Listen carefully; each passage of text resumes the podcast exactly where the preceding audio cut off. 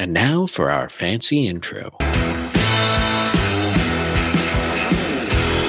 driving gloves were a combination of gearheads John the Instigator, Derek the Conservative, Will the Builder, Sean the Racer, and maybe a guest. Invite you to listen while we sit down, have a drink, and discuss cars. More subscribe to the podcast No Driving Gloves. Time now. Tuesday night again.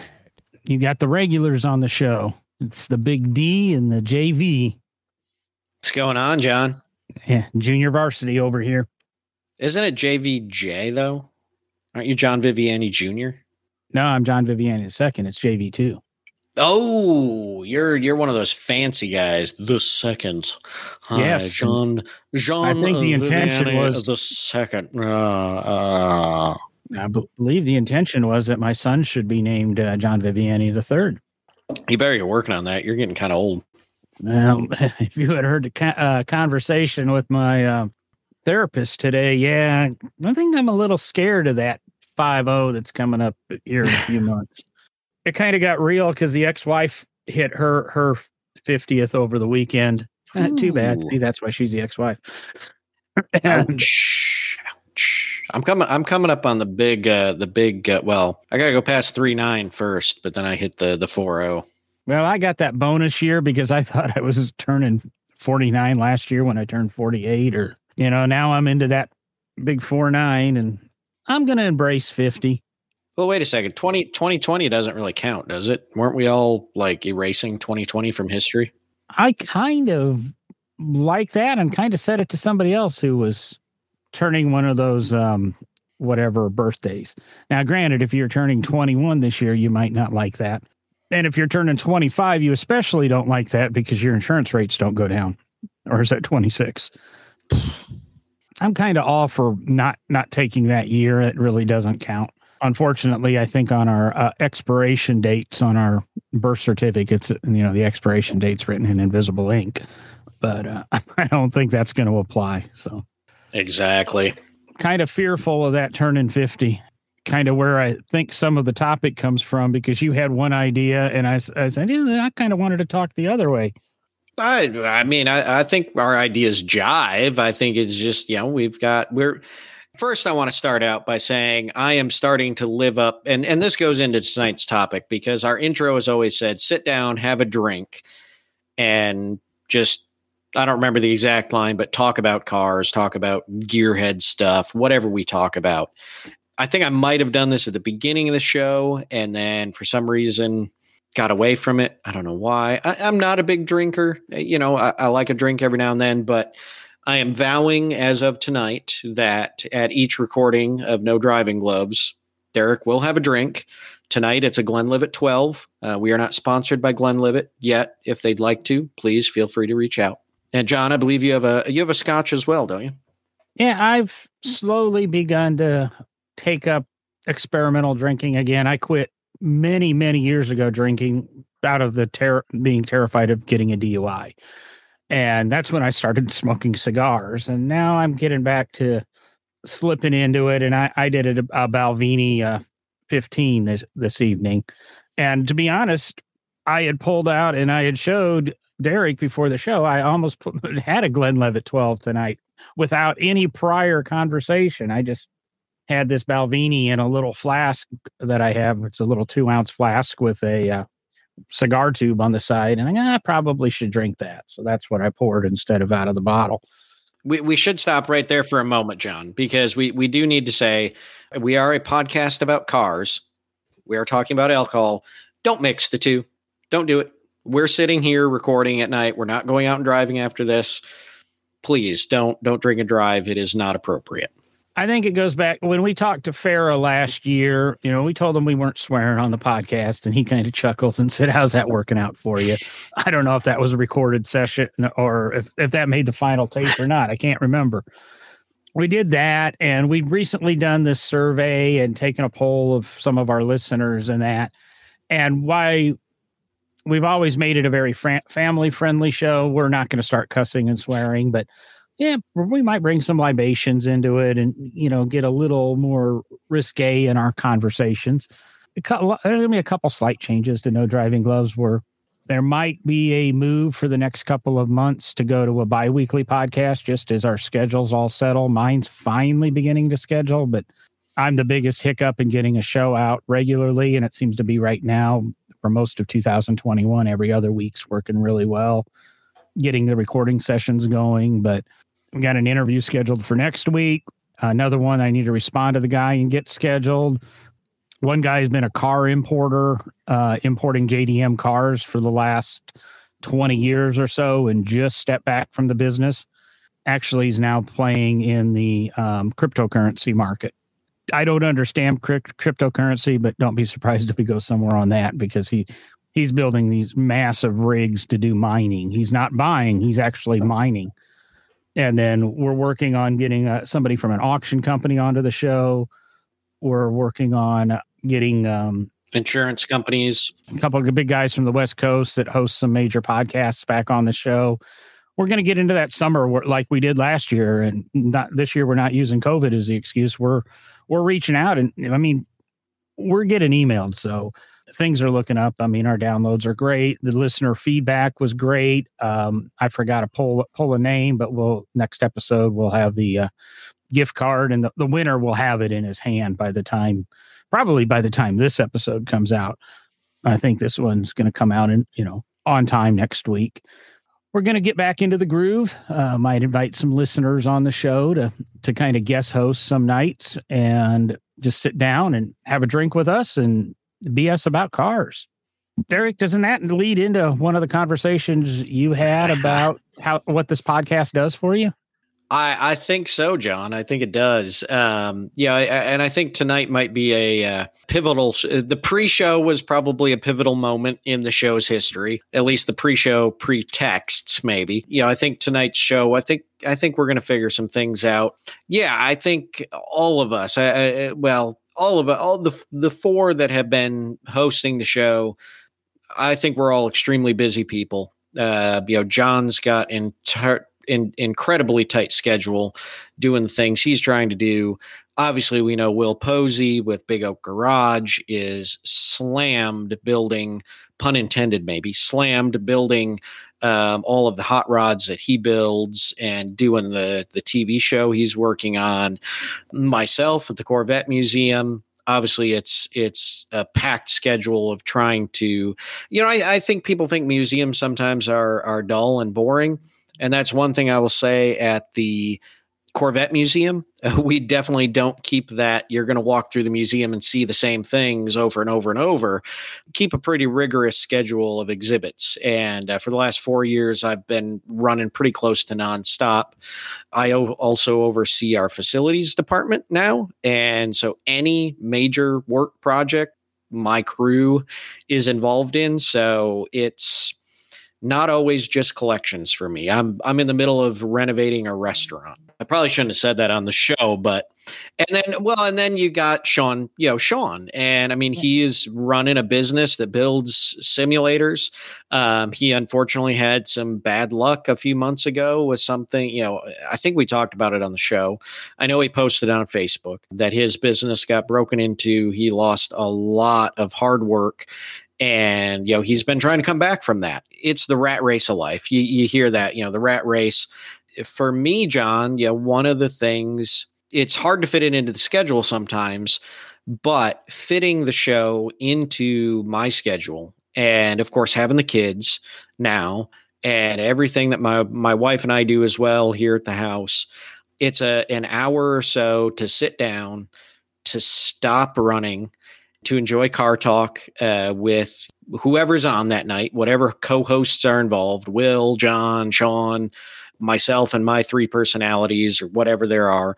And it's a break. It's just a break from the running crazy and and trying to do stuff and you know having a sitting down and having a drink never hurts either. I think that's one of the big topics we sat down, you know, just well, it was probably right at four years ago because in a couple of months we'll celebrate our four year anniversary of the show. All of our lives have changed, you know, that's inevitable. And I think it's part of the nature of who we all are. We don't sit, we don't sit and become complacent.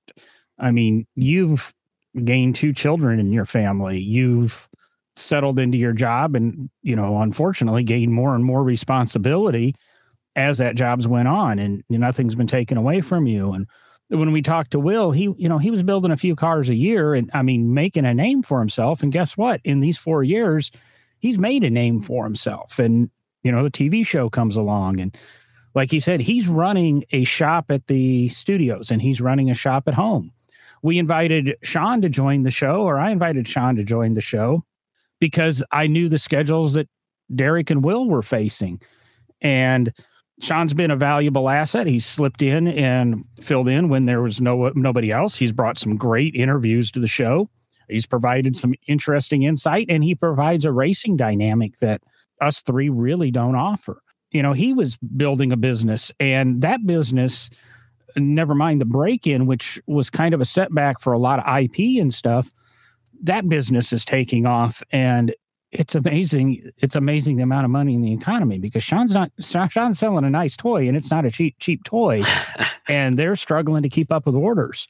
Mm-hmm. So that's why we haven't heard from him in a couple of months. And and then of course since I came up with this whole idea. My podcasting thing has exploded with a podcast business, and I edit a couple of shows. And No Driving Gloves isn't the only show I do. You know, I'm doing a cigar show, I'm doing a small business show. Um, there's a couple others in the mix there. You know, I stepped away from quote a regular nine to five, even though it was a seven to four, you know, job that was five days a week to something now that has a completely fluid and schedule and you know unknown incomes and stresses. And I've got my little goal book and I've got certain goals I want to achieve by certain dates. And no driving gloves as I tell people was started as an experiment as a fun thing and as a hobby. Zara reminds me very often that it is a hobby and everybody came into this as a hobby. And I sometimes I forget that and my co-hosts pay for it. I, I even snapped at Derek earlier in a text like I said, the pre-show text is pivotal tonight. But we do realize we do enjoy sitting down and BSing about cars. I mean, that's what we all do.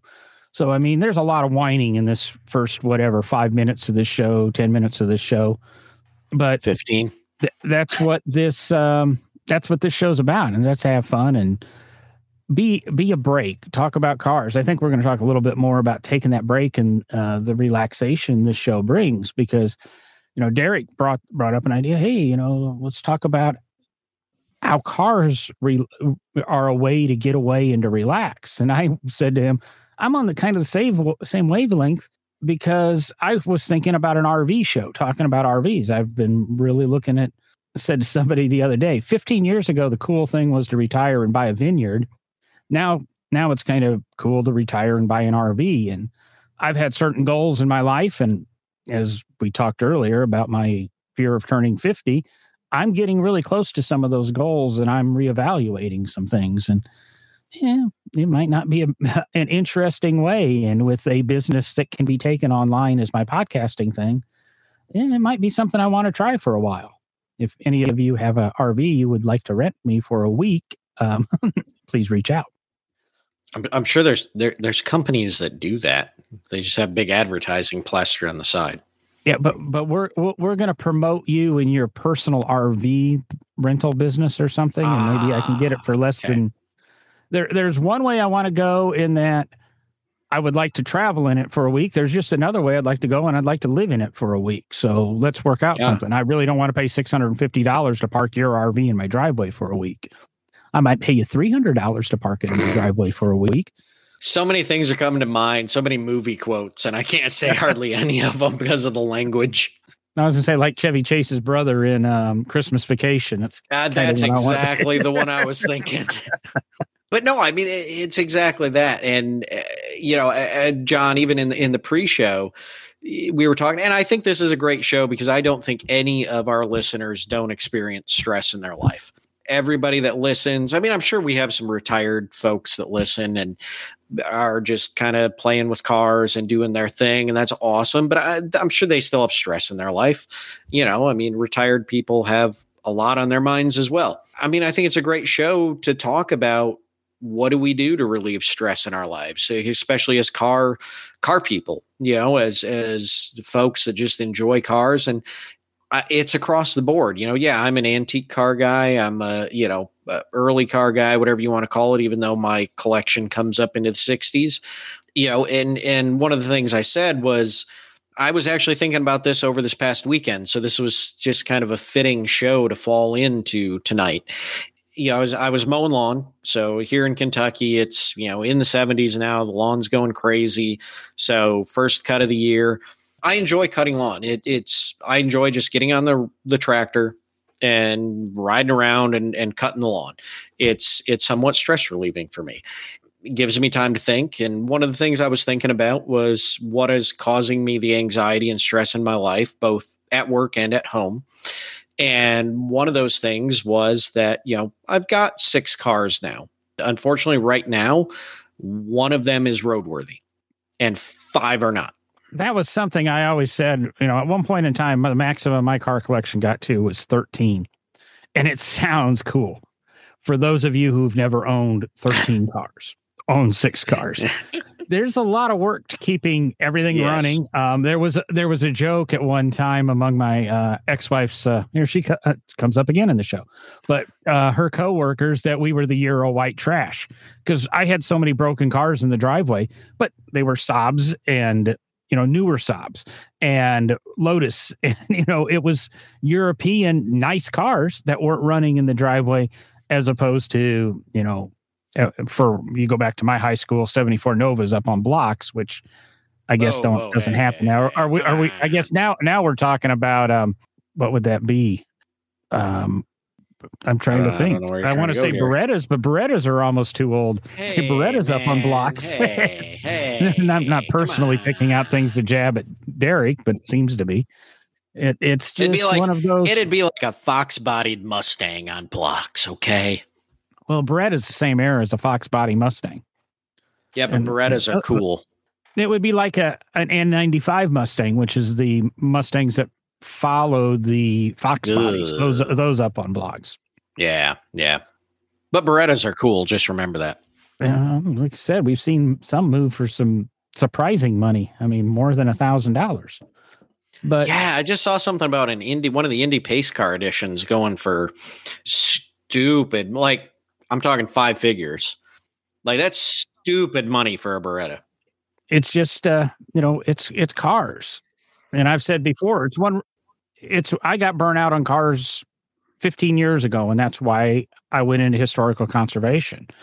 Part of the reason for my departure from barbers is I got tired of working on cars, and they didn't want to give me the opportunity to do something slightly away from cars. I like being around them. I just got tired of working on them because you don't want to go home and work on them. And I've said recently on the show that I'm just about to that point where I'll work on them again for listeners that are hanging on the edge of their seats, I did turn down that automatic uh, CRX DX that I talked about a couple episodes ago. Ooh. I'm just not quite ready to take on a project right now. There's just too much going on on my life you know, in my life, and to rent another storage stall or storage building, I don't want to do. So somebody else, if somebody else wants to contact me, I believe the car's still available. Just come get it.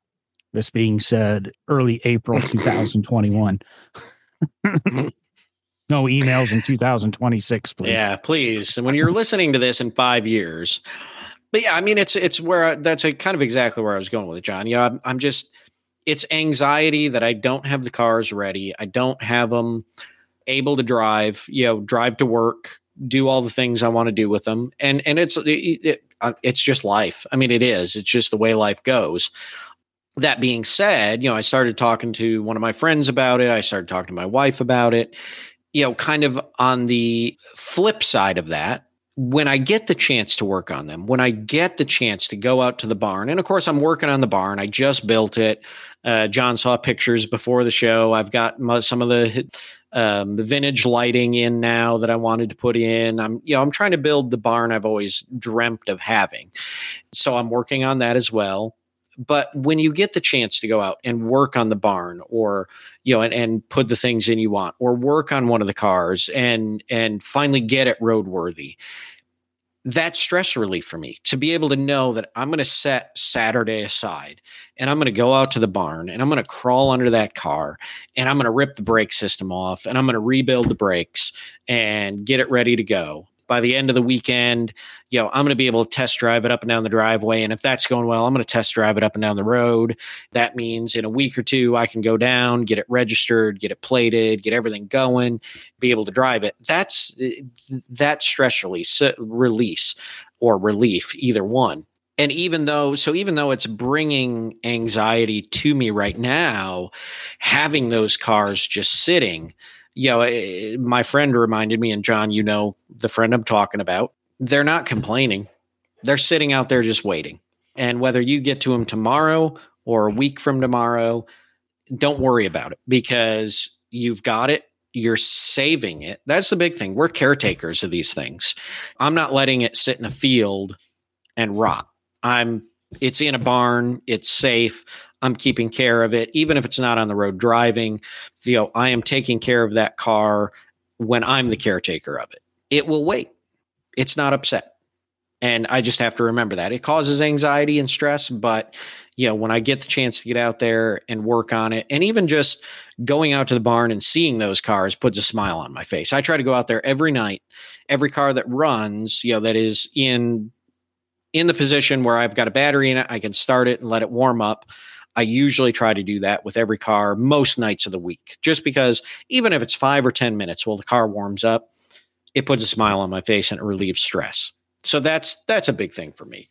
You know, and, and it, it really is. Uh, and sometimes it's not even a toy car. You know, a couple of years ago, I bought that Mazda 5 and I enjoyed going out there and, you know, putting the new front brakes on it and, you know, changing out um, control arms and a few things just getting out there and getting dirty and doing something that for some odd reason enjoyable go back to and it just i mean even to me s- simple stupid mundane tasks.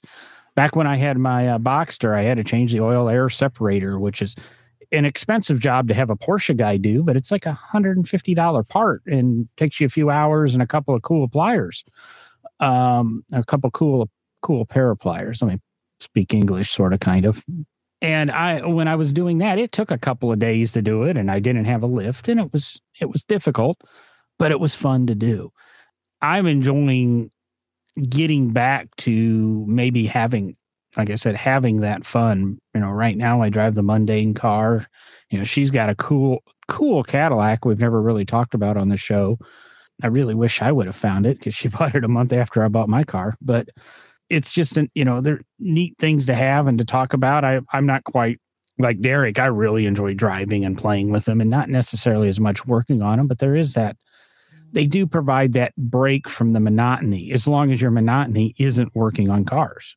They bring relief in so many different ways. You know, I'm on various Facebook groups, and uh, one of the, re- the I'm going to say the only reason I have a desire to own a Mini Cooper in this world is the people in the Mini Club because of the people, you know, and the people they bring and the, the enthusiasm a lot of mini owners have for their cars. Maintenance nightmares, horribly expensive to fix, unreliable as any BMW on the planet.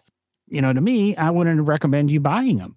But the people are great. You know, ex girlfriend had one and her daughter now has one. You know, they bought a second one because they're fun cars. And my ex girlfriend really wasn't a car person, but she enjoyed her Mini. And obviously, enough that her daughter has a Mini now. But it's the, I've, I've said it before. It's been a long time since I've said it on the podcast. It's the things cars do to you. Um, they, the Viper Club, the Porsche Club says it, and other clubs do say it. The cars bring you together, the people get you coming back. And it's just that thing about cars. It makes all of us equal. If you go to if you go to a lot of the, and I'm not going to say everyone because there are the pretentious asses out there in the world, but you can walk up to a lot of guys that own Lamborghinis. They're car people. You can definitely walk up to a lot of guys that own Porsches because they're, you know, they're car people and Ferraris and there, you know, there there are the arseholes as um Johnny Dangerously, or or Joe Pesci would say in Johnny Dangerously, but they um, it's great. I mean, I enjoy the social aspect of of cars. Derek enjoys the driving, the touring, the working on them, and I'm sure some of the social aspects. That's why he, you know, he has kind of the job he has. I'm sure there's a. I'm, I'm putting words in Derek's mouth. I'm sure there's some enjoyment in that. That's one reason I enjoyed being at the museum. That was the best part is being able to talk about the cars and meeting the various car people. I've got some lifelong friends from my time, you know, at barbers and my previous jobs of car people because of the cars. They're just, and it's always nice to sit down and and relax. Yeah, we might reminisce and bitch about the old job, but we we do get talking about the cars and the things and the experiences or even the things they've taught us. The cuss words are slinging tonight, John. Arsehole and jeez. Anyway, I don't think I've said a real cuss word yet. Uh, you just used bitching. Bitching rides. That's not a cuss word. Oh, all right, all right. Well, you know, anyway. Um, no, I agree. I mean, I, a big part of it is the social, uh, you know, and and in the Corvette world, um, they have the same saying, which is, you know, you come for the car, you stay for the people, and and I think that's pretty general in the car world across the board. Old Car Festival, in my opinion, one of one of my favorite shows out of the year. Greenfield Village up at the Henry Ford. It's about the people. I mean, yeah, yeah, you've got between six and nine hundred antique cars there, but it's the people that make that show what it is. The people that are driving their cars around. Somebody asks them a question. I mean, yeah, there's a few people there that are like, eh, you know, don't look at my car, don't touch my whatever. But the majority of the people there, if you get talking to a visitor that just stumbles upon the village that day or comes to see what's going on, either that adult that's there or the kid that's with them is there and they're like, oh, this is amazing. And you see this car owner be like, hey, you want to go for a ride? It makes the day. I mean, it just, it makes the visitor's day. That's what it's about. It's it is about that social aspect. Um, I mean, yeah, is it fun to have the cars and have them in the barn and go out there at night and look at them? Yeah, but when you drive them and you get the looks and you get people waving you down and stopping you, or you go to the store and people see it in the parking lot and they wait for you because they want to talk to you. Yeah. And I mean, that's how we've, I'm sure John's done. It's how I've made friends. I mean, one of the, one of the car guys I know down here in the, the Kentucky area is simply because I was driving one day and happened to see a Franklin sedan parked at Dairy Queen and I stopped and pulled into the parking lot and I waited till the people came out that were going to be getting in it. And I introduced myself and started talking to him. Sure enough, we actually kind of knew each other through Facebook. I never knew that the guy lived 30 minutes from me, but we'd commented on the same post. We'd back and forth bantered a bit, um, not knowing who each other were just happened to run into him at Dairy Queen. And it was, eh, you know, it was the car that brought us together. But now we talk regularly and, you know, try to see, you know, go over to his shop or I, he stops by here occasionally. That's what it's about, you know, and that's stress release too, you know, you, and John, like you said, it is part of the reason I love the job. It's, uh, we talked about this last time we recorded and I talked about, you know, my thoughts on having passion for the profession that you go into because the passion is what drives you and and motivates you. Uh, my passion is teaching people about automotive history in general. I mean, even at the Corvette Museum, Corvette history. I mean, people, you know, we have the a few naysayers, you know, and, and we've talked about it on the show before that, you know, I caught some flack for bringing a 55 Ford Thunderbird into the museum because into the collection, not just on loan, not, you know, just for a special exhibit into the collection, permanent collection of the museum, because it was competition to the Corvette and it actually helped save Corvette. You know, eh, the next exhibit we're doing is called Corvette Powered. There's not a single Corvette in the exhibit, but there's Corvette engines in every vehicle that is in the exhibit. There's ISO, there's an ISO Grifo coming, there's an ISO Lele, there's two Bizzarrinis coming. There's an Excalibur. There's an Avanti 2.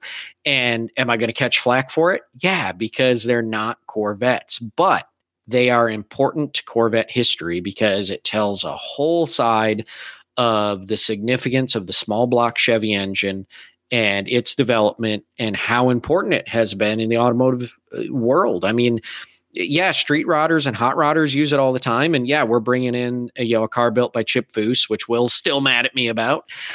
You know, there were production companies, Italian production companies, striking deals with Ed Cole and Bunkie Knudsen to get small block Chevys out of Corvettes so they could put them in Isos and Bizzarrinis and all of these Italian GT cars. Gordon Keeble in England was doing it it's it's my passion to and I, you know that when I walk through that exhibit and I see people reading and looking, I'm going to stop and talk to them because that's what it's about. It's about talking to people and if there's an interest, they want to know more and it's a conversation starter and you never know the friend you're going to make.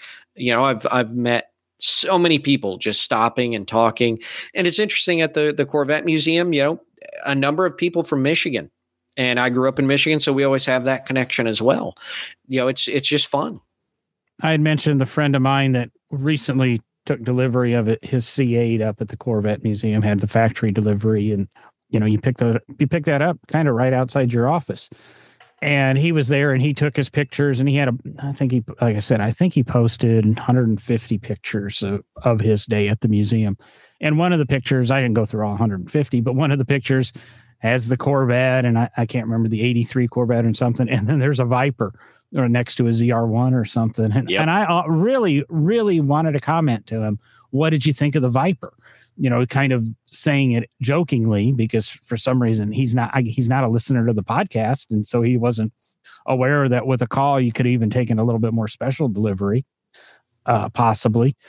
It's it's to me it's interesting to see that because you know when I visited the Corvette Museum originally, it was prior to Derek's tenure, and everything's a Corvette, and it's kind of why I quit going to Bloomington Gold. Everything's a Corvette. You want that experience, you want that learning thing, you want that different point of view. I guess there are 100% live and die by their Corvette people as you know, I kind of was that way with a Lotus, live and die by your Lotus. And, you know, like I said a few episodes ago, I had have just about every little piece of Lotus swag that you could have. And most of it's for sale right now as hobbies change and focuses change and storage changes. But I really don't know how to say it. It's just other than, you know, cars are fun. And no matter how you experience it, we had um the gentleman from Storyteller Overland on at the very beginning of the year and that goes back to the RVing thing. And these are people that, you know, they're not driving the, the vintage, you know, brass era cars. They're not driving the street rods, but they're getting these bulky semi off road RVs to have fun and do excursion and to see things. And yeah, it's cool to go way off the beaten tra- trail or beaten path and experience that. But there's, I've, I've known a couple of these people that have bought the storytellers and the earth roamers and part of it is the fact that owning the vehicle it's a cool vehicle and people want to talk to you about it you know there, there's a reason lamborghinis don't come in the everyday colors that hondas do. Yeah you can you can buy a lamborghini in any color but there's a reason. There's a lot of fluorescent ones and bright greens and because they want to be seen. And they want to be seen and noticed because it, may, it, it feeds their ego makes them feel good. But sometimes that's also they want you to come talk to them. You, you know they don't want to be they they don't want to be missed. However it may however it makes you happy if you are that egotistical person who has you know the the bright I'm trying not to pick a color of a Lamborghini here, my friend's own, but you you have that bright purple Lamborghini, or you have the one wrapped in suede. It's oh god, John. I just I I just bought a Lamborghini and it's uh, wrapped in purple suede. Hey, well, I, I, knew you were borderline between the C8 and that, so I'm I'm I'm sorry. If if I ever own if I ever own a Lamborghini, it's going to be old man beige, just to be that guy. but yeah, I mean, it it makes you feel good. I'm going to say, coming from somebody who has had an ego and is working like heck to uh, get rid of the ego. It's cool. I loved having my Caterham because because you couldn't go anywhere without somebody coming up to you and talking to you about your car. And why I loved educating them on the the car and talking about Lotus and the history of Caterham and how great and fun the car is to drive. And I let a lot of people drive that. I've always let people drive my cars because they're fun. Does, it's always fed my ego. There's always been some sort of ego boost there too, which is, yeah, narcissistic and self centered. but when I had my CRXs, uh, you know, people always, why do you like CRXs? Zara asked me that all the time. Why do you love CRXs? Part of the reasons I re- reason I really want to get another one is so so she can experience them but I'd let everybody drive them. I mean, even one day somebody came home and I said, uh, uh, "Your car caught on fire. We burnt the clutch up. It's smoking three blocks away." Well, guess what? It's smoking three blocks away. I went and had another beer. Nothing you can do about it at that point. but I love having my ego fed by the cars that I have and the toys that I've had.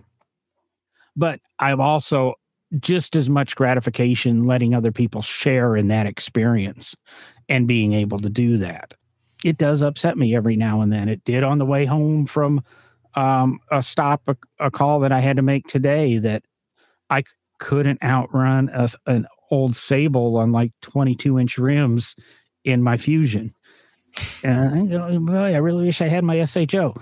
That's where I'm at now, so that I can have more cool toys in the future. Maybe be able to rent your RV. Uh, preferably in the driveway. I, want to. I, I, I want to talk more about this RV thing, John, because I, I need to dig into this. I need to to figure out what has caused this RV mania in John Viviani the second. You know, I feel like you're going to need to get like a Rolls Royce RV or something just to. And I, I would, I mean, just well, that, being the, the just whole, that's the whole, whole reason is I, I'm, I've got my eye on this Rolls Royce Wraith and I really want to put a trailer hitch on it and, and tow around in, you know, an Airstream base camp just because yes. nobody's doing it. it's exactly. some, you know, everybody's got wraiths. Nobody's towing around a trailer with a wraith. But I mean, here's the thing: like, I'm going to throw it back and be that that autom- you know, I'm going to be that guy, that automotive history nerd. Uh, the history of RVing is freaking awesome. I mean, it starts with what are called house cars built on car chassis. I mean, you can still see some of them. Henry Ford Museum has some house cars. Uh, I brought one into the Crawford while I was there. Uh, that was the first a, a house Jordan, car I ever saw. Was at the Crawford. Yeah, the Jordan house car. I mean, there are some stunning house cars out there, and they all. That's what starts RVing. And man, it is an interesting history behind it it's cool here in America. I mean, you know, in England they call it in the UK they call it caravanning, and it gets kind of a bad rap over there. But you know, it's I think America is unique with RVing because the size of America and the you know the things that are able to be seen when you're RVing. You know, the national park system we have is phenomenal. I mean, there's just so much to do to be able to have an RV. And I mean, you're taking your, eh, eh, the reason they called them house cars is because you were basically taking your house with you on a trip. Vanning world of today, the guys that are buying the yeah. cargo vans and converting them into, and you know, you can support yourself with a remote job, or you can support yourself if you're lucky with the YouTube channel talking about how you do it because so many people have that desire to do it and they don't have the guts to do it. They don't have the financial ability to do it they carry too much debt and they won't be able to do it. I'll be uh, here's here's hundred percent honesty, and this is this is getting very deep for no driving gloves into the personal life of JLV two here. I've always had a goal in my life to retire at 55, and with things I've done, it's probably not going to happen. And for me, retiring at 55 was to have a nice house somewhere in Tennessee or something, you know, a cabin in the woods, at a Prevost that I could get in anytime and I could travel to whatever Marriott I wanted, take all the time I want in the world to see the country. Well, John doesn't have Prevost money right now.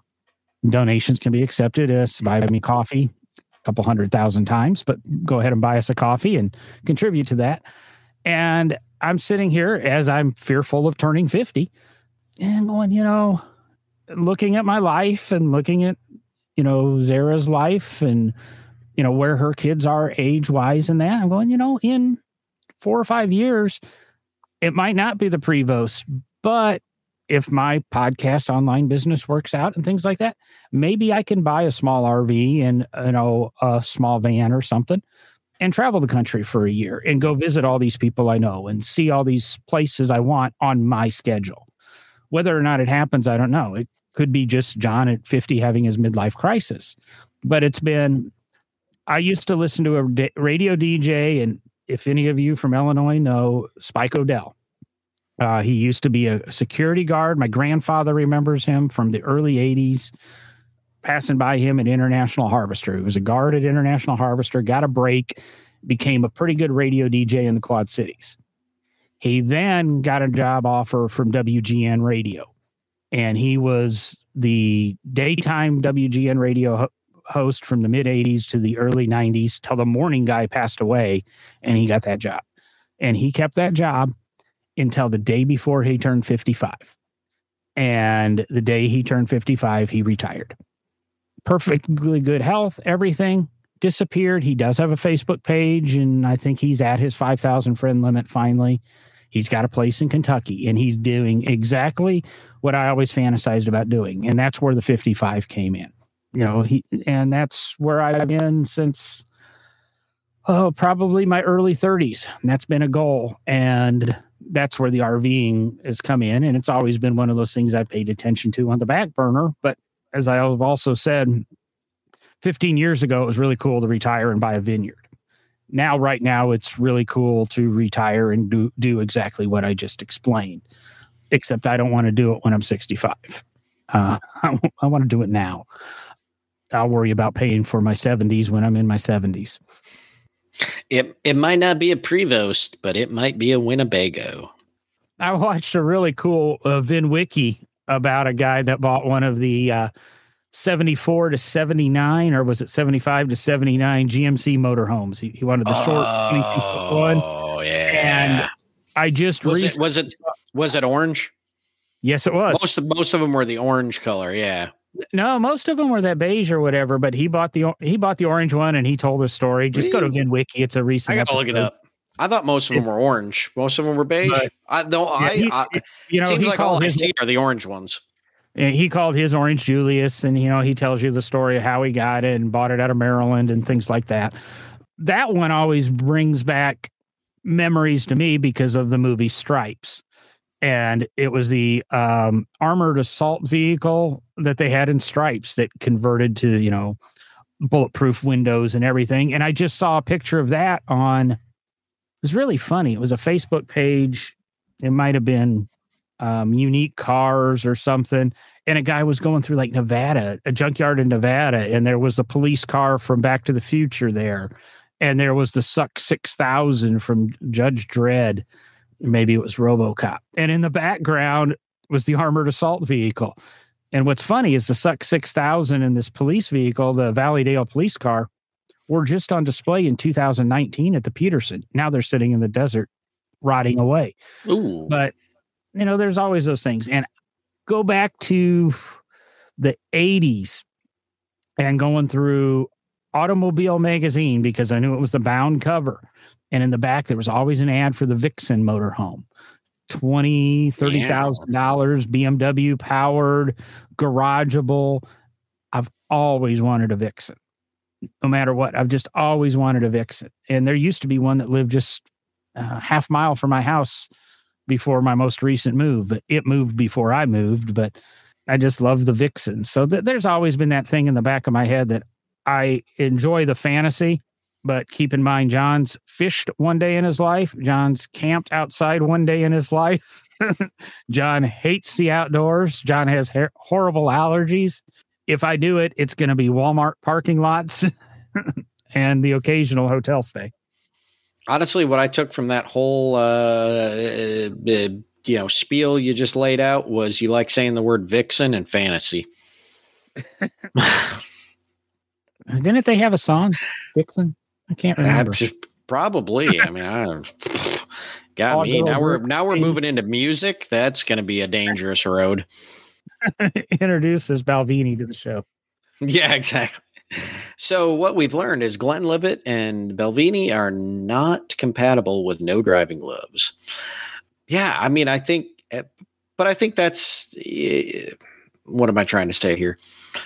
I think that's what it all comes down to is is enjoying life, you know, having fun while we're doing things and you know, uh, John, you have this retirement goal in head. And, you know, one of the things that was interesting as you were talking about that, one of the things that came into my mind was another conversation I had, which was, you know, I, I, I questioned owning the cars that I have um, because of the anxiety they put in my life, not not being roadworthy right now because I just I haven't had the time on a couple things to to make sure the Lloyd is roadworthy, to make sure these things are done.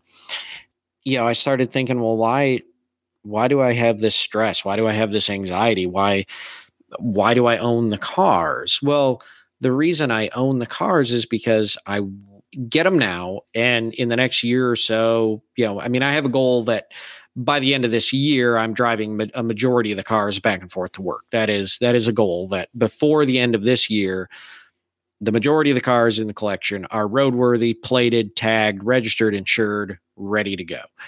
It came down to me realizing and, and me really thinking hard that a lot of people wait until retirement to do this you know and and all too often and you know i don't uh, i i don't want to you know sound like some kind of you know pessimistic or you know some guy that's only looking at the the bad side of life but all too often I, I see too many people that they wait till retirement to do something they retire and in a year or two they pass away a heart attack or or something and this isn't a medical show, but we can, you know, you can look at the statistics for males and heart attacks and you know dying early and all of that.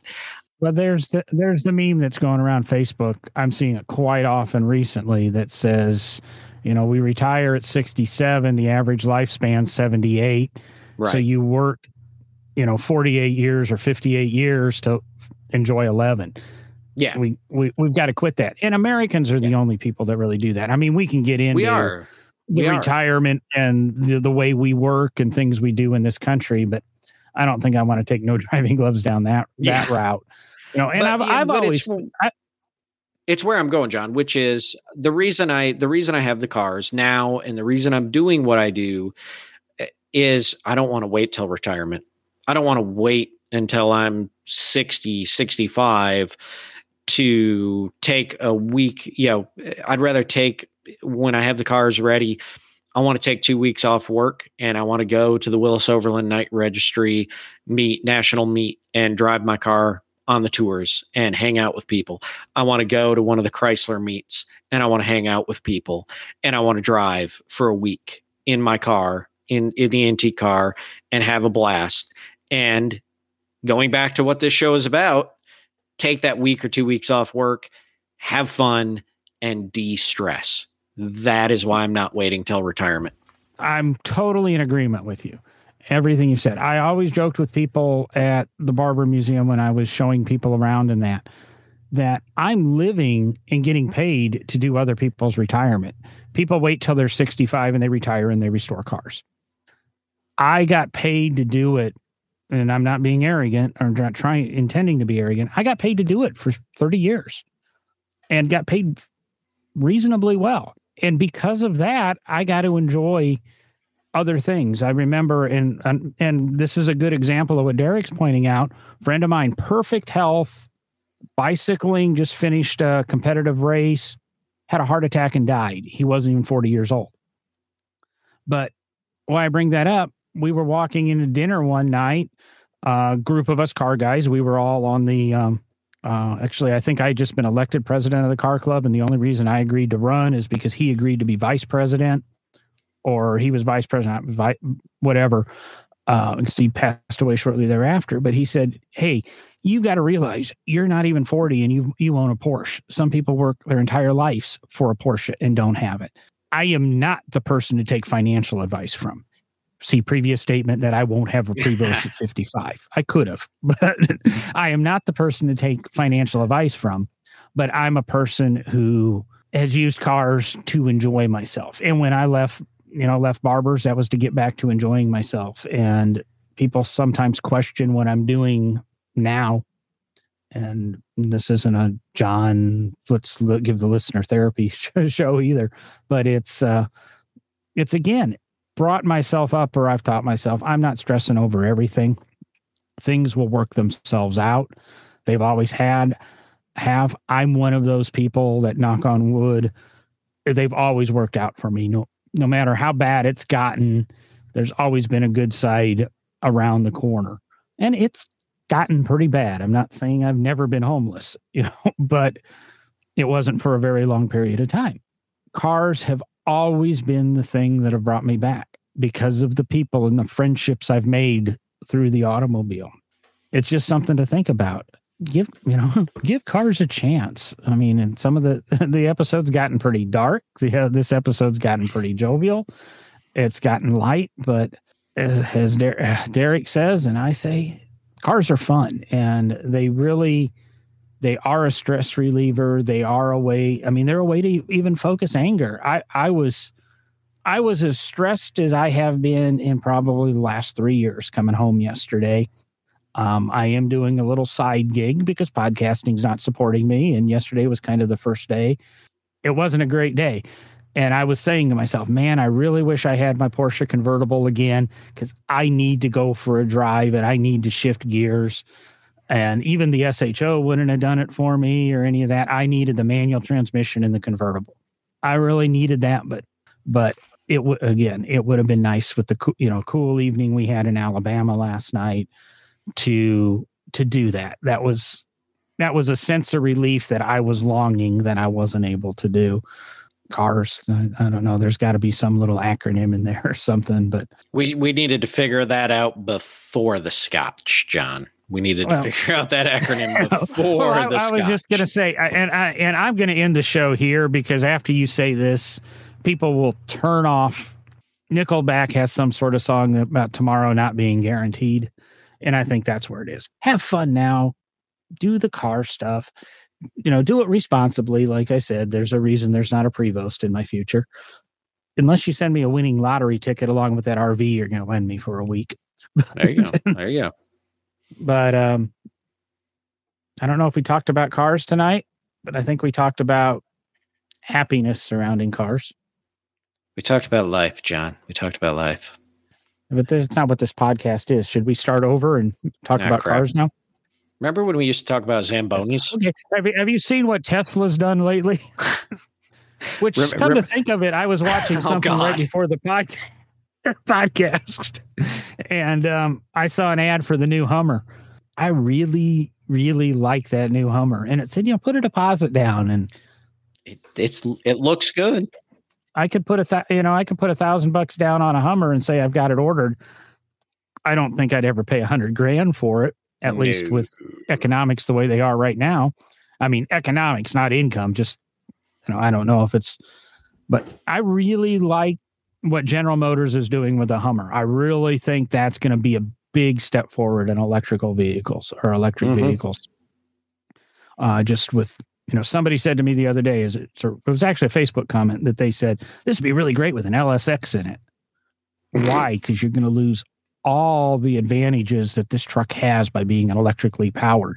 And I'm not talking about the environmental concerns because God knows Hummer doesn't care about the environment but you put the gasoline motor in there, you lose the the the split torque and the wheel slips and everything else. And, and we'll talk about that that vehicle in depth on one of our electric shows. But here we go. I'm out of here. For, I'm out of here for tonight, Derek. You can keep talking. I'll turn off the recorder when you're quiet. But I'm done. As as I said, do you remember when we used to talk about Zambonis? Because that was fun. nah, that was a cool time.